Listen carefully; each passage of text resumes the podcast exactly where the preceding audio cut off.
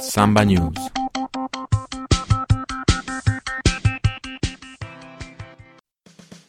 Per conoscere come questa crisi del debito europeo ha influenzato la situazione familiare a livello di reddito, di risparmi e situazione sociale, abbiamo intervistato la professoressa Paola Villa, autrice di numerosi studi riguardanti il mercato del lavoro e struttura salariale. Ovviamente docente alla Facoltà di Economia di Trento. Come lei crede che in relazione all'andamento della borsa e quindi all'economia si siano modificati i redditi delle famiglie e di conseguenza i loro piani di spesa? La borsa e i mercati segna- vedo, possono essere guardati come degli indicatori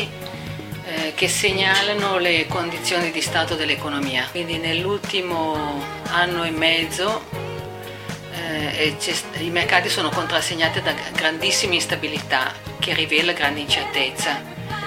eh, le ripercussioni sulle famiglie sono di diversa natura a seconda delle caratteristiche delle famiglie. Ci sono famiglie mm, con membri vecchi e possono essere numerose, con tutti occupati e avranno il problema di come difendere i loro risparmi. Ci sono famiglie eh, più giovani con figli che vivono in casa che non riescono a uscire perché non trovano lavoro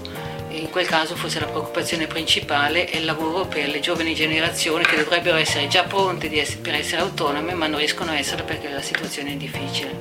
E poi ci sono famiglie in formazione che dovrebbero decidere o di mettere su famiglia o di avere figli e quindi hanno altre tipologie di problemi. Devono trovare risorse finanziarie, fare un mutuo per la, per la casa, trovare casa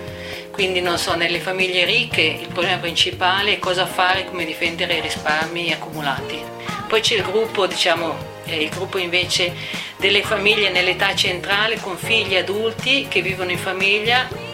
o che sono usciti ma hanno grandi difficoltà nel trovare lavoro e ovviamente la situazione di incertezza non dà grandi segnali di ottimismo, nel senso che il futuro vicino, nei prossimi anni sarà comunque difficile.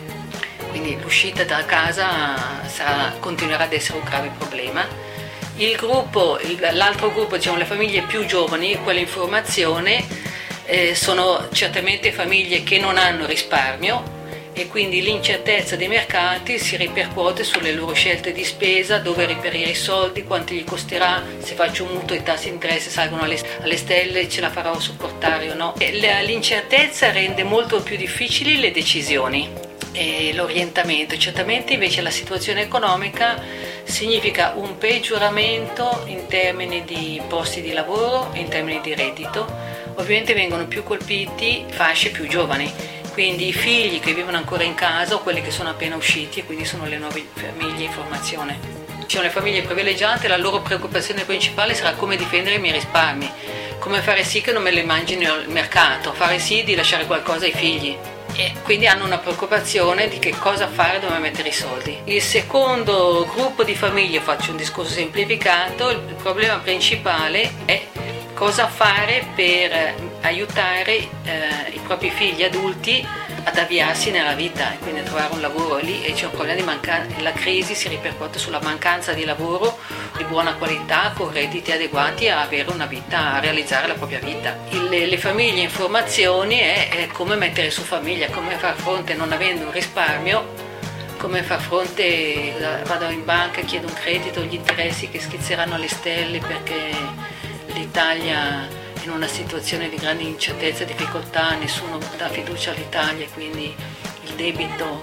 eh, è troppo alto, quindi i tassi di interesse continuano a crescere, ma questo si ripercuote sui tassi delle banche e le banche sui tassi che praticano le famiglie. Sono tre grandi gruppi con problemi diversi.